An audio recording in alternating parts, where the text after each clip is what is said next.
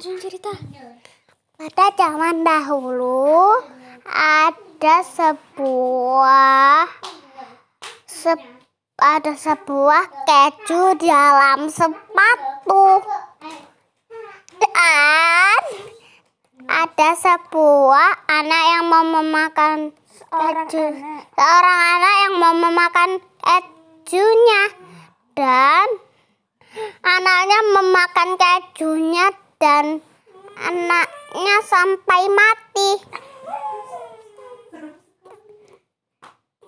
Dan mereka merawat anaknya sampai anaknya tidak mati lagi. Tamat.